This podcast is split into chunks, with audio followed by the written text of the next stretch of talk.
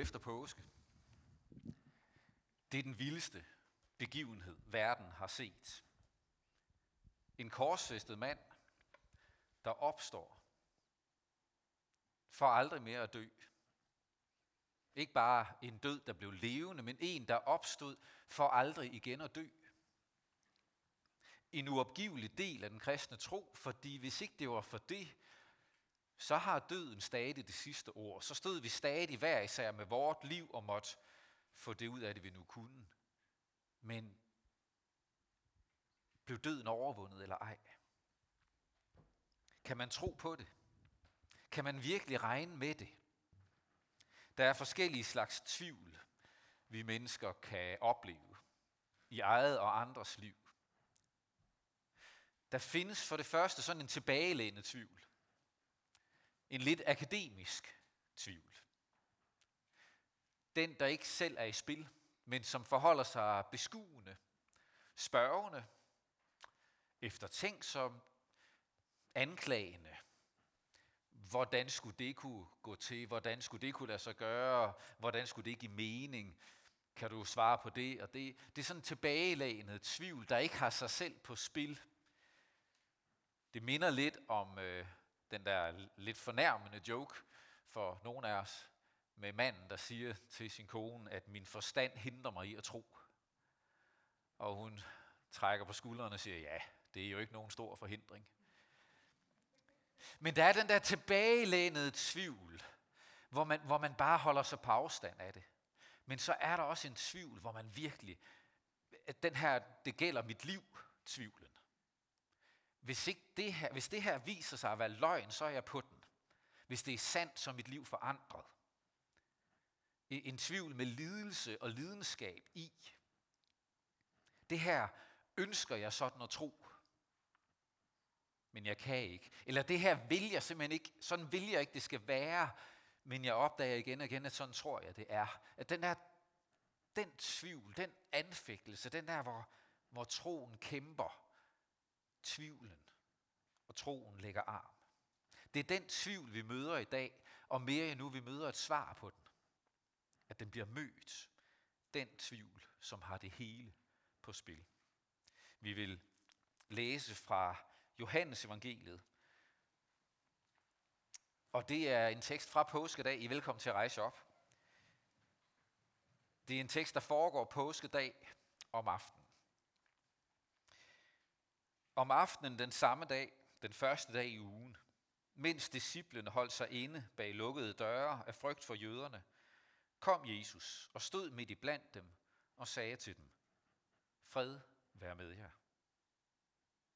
Da han havde sagt det, viste han dem sine hænder og sin side. Disciplene blev glade, da de så Herren. Jesus sagde igen til dem, Fred være med jer. Som faderen har udsendt mig, sender jeg også jer. Da han havde sagt det, blæste han ånd i dem og sagde, modtag heligånden. Forlader I nogen, der er sønder, er de dem forladt. Nægter I at forlade nogen, der er sønder, er de ikke forladt. Thomas, også kaldet Didymos, en af de tolv, havde ikke været sammen med dem, da Jesus kom. De andre disciple sagde til ham, vi har set Herren. Men Thomas sagde til dem, hvis jeg ikke ser navlemærkerne i hans hænder, og stikker min finger i navlemærkerne, og stikker min hånd i hans side, tror jeg det ikke. Otte dage efter var hans disciple er der samlet, og Thomas var sammen med dem. Der kom Jesus mens dørene var lukket, og stod midt i blandt dem og sagde, fred være med jer. Derpå sagde han til Thomas, ræk din finger frem, her er mine hænder. Ræk din hånd frem, stik den i min side, og vær ikke vantro, men troende. Thomas svarede, min Herre og min Gud. Jesus sagde til ham, du tror, fordi du har set mig. Salige er de, som ikke har set og dog tror. Jesus gjorde også mange andre tegn, som hans disciple så. Dem er der ikke skrevet om i denne bog. Men dette er skrevet, for at I skal tro, at Jesus er Kristus, Guds søn, og for at I, når I tror, skal have liv i hans navn. Amen.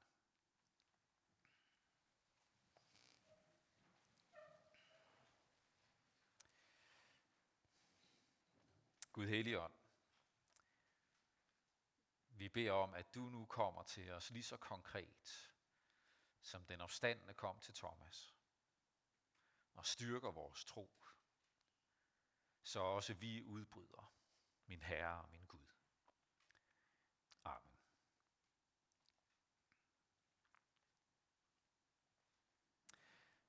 Thomas' tvivl var virkelig med livet som indsats. Hvis Jesus var død, så var det projekt, Thomas havde givet hele sit liv til de sidste tre år. Så var det projekt faldet til jorden, for aldrig mere at rejse sig. Var Jesu opstandelse bare et påfund? Noget de andre i forvirring, i, i sorg og afmagt, i en form for desperation havde fundet på, eller begyndt at tale om, som om han virkelig var levende. Hvis det bare var noget, de påstod, ja, så er det et bedrag, der måtte afsløres. Fordi det der, man kan ikke leve sit liv på sådan en løgn. Det dur ikke. Det kan man ikke. Var det sandt? Så var Jesu død langt fredag alligevel ikke det afsluttende punktum og den endelige død for alt det skønne og smukke og vidunderlige, som Jesus stod for. Så var langfredag ikke afslutningen, det endelige nederlag, så er livet vendt tilbage. Thomas' tvivl er en gave for alle os, der læser om den i dag. Jeg synes, det er en gave, at Thomas er der. Jeg synes, det er en gave i det hele taget at se apostlenes og disciplenes tilbageholdenhed med at tro på opstandelsen, fordi det er jo vanvid. Og det bryder alle love, det bryder al logik. Så hvis det bare var sådan en, øh, åh fedt, han er opstået, huh, hurra, fedt, når du siger det, jamen så tror jeg på det, så er alt godt. Så, så, var det, så var det ikke så slemt alligevel. Hvis det bare var sådan en gang jubelidioter, der fandt på en historie, det kunne vi da ikke bruge til noget. Men at Thomas bliver repræsentant for alle os, der står og siger, kan det virkelig være rigtigt? Kan det virkelig passe? Han parkerede ikke bare intellektet og troede blindt.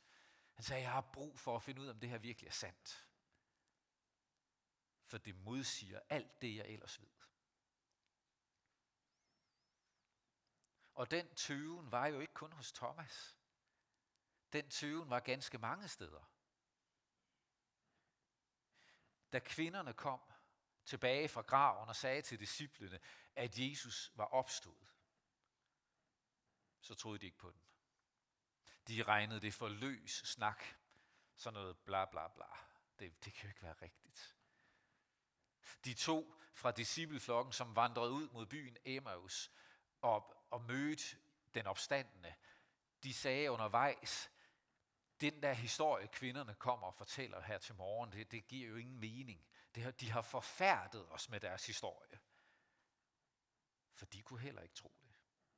Da Jesus kommer her, som vi lige læste, da han kommer til, til flokken uden Thomas er til stede, der starter han med at vise dem sine hænder, og vise dem sin side, hvor han var blevet stukket med spydet. Han, han identificerer sig, for han ved godt, at det her, det giver ikke mening. Det her kan man ikke bare godtage ud af det blå. Han identificerer sig med at vise, hvem han er. Og de blev overbevist. Og de stod ved deres tro. Han viste sig ikke et hav af gange mellem opstandelsen og himmelfart, men han viste sig tilstrækkeligt mange gange til, at de blev overbevist, at de tog det til sig, og at de levede så overbevist på den tro, at mange af dem endte med at give sit liv for den tro.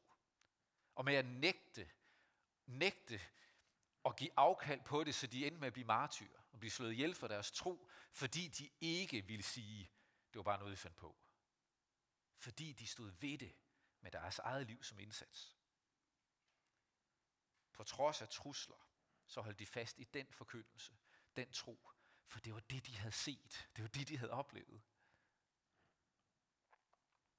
Måske, måske du kæmper med tvivl. På opstandelsen eller på andet i den kristne tro, som du synes, det vækker modstand hos dig. Du kan ikke bare godtage det. Du synes, der er alt for meget i det, som, som ikke er til at få til at hænge sammen, eller som du, du slås med det. Så gør som Thomas. Han blev ikke væk fra de kristnes fællesskab. Han blev ved at være del af det fællesskab. Han var der med sine spørgsmål, med sin tvivl, med sin afvisning, med sin krav om beviser. Han blev ved at være der, og i det fællesskab mødte han så Jesus. I det fællesskab mødte han det, der bragte ham til tro, ligesom vi i dag kan opleve. At det er i de kristnes fællesskab, fysisk, her i kirken, såvel som at kigge med på en livestream. Det at være del af et fællesskab, hvor man lytter til ordet, lytter til sangene, tager imod nadveren, er opmærksom på, hvad det er, Gud gør, at der er det, at Gud kan tale til os. Så vi opdager, at tvivlen visner, bliver modsagt, og troen spiger og vokser. Thomas bliver et eksempel til efterfølgelse for os. Så hvis du slås, så bliv ved at komme. Bliv i det. Tillad det at være der. Og så lad ham tage det væk fra dig, når tiden er, når det er modnet. Opsøg en samtale.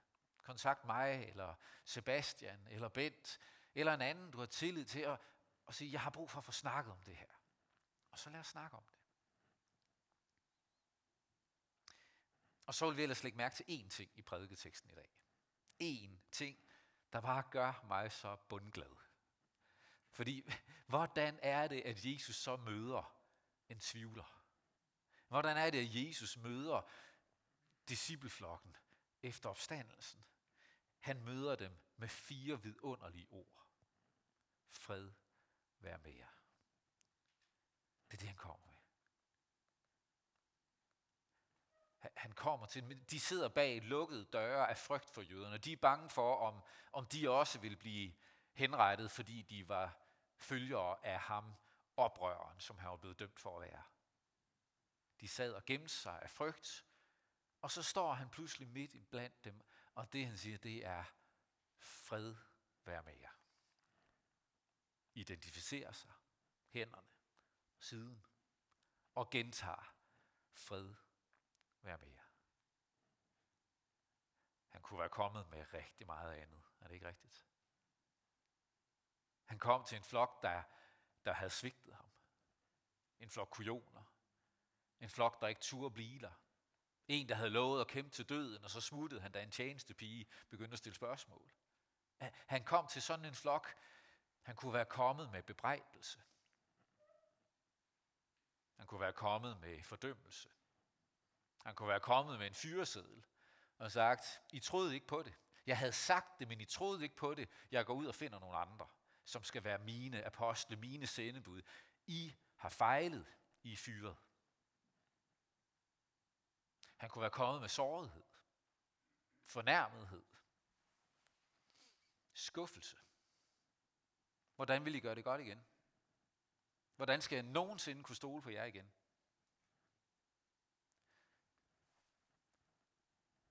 Fred, vær med jer. Det var, hvad han kom med. Og han gjorde det igen ugen efter, da Thomas også var der, som havde stillet så hårde krav og sagt, det vil jeg ikke være med til. Jeg skal selv røre ved sår og sårmærkerne. Og siger Thomas, fred være også med dig. Sådan kommer Han identificerer sig med navlemærkerne. Der, hvor freden blev vundet. Den opstandende har ikke lagt lidelse og sorg og ondskab bag sig, som sådan noget, hvor han siger, at alt det der med lidelse og at livet gør ondt, og det er uretfærdigt, sådan noget, det gider vi ikke snakke mere om, fordi nu har jeg klaret den. Nej, han bærer lidelsens mærker. Han er ikke den, der har lagt lidelse bag sig og ikke gider beskæftige sig mere med det. Det er det, der identificerer ham. Jeg bærer dødens mærker på mig, for jeg har gennemgået den død. For jer og jeg kommer med nyt liv til jer i jeres lidelse, i det I kæmper med, i det der ødelægger liv. Det er dertil, det er til dig og din sorg, din angst, dine kampe, din sygdom. Det er dig, jeg kommer til med fred. Med shalom. Den fred, som ikke bare er et fravær af krig, men et nærvær af fylde, af helhed, mening. Guds fred. Fordi Jesus vandt. Sådan møder han nu også os og dig. Lige meget hvad du har gjort, før du kommer til i dag, så kommer han til dig med fred. Med helhed. Med håb.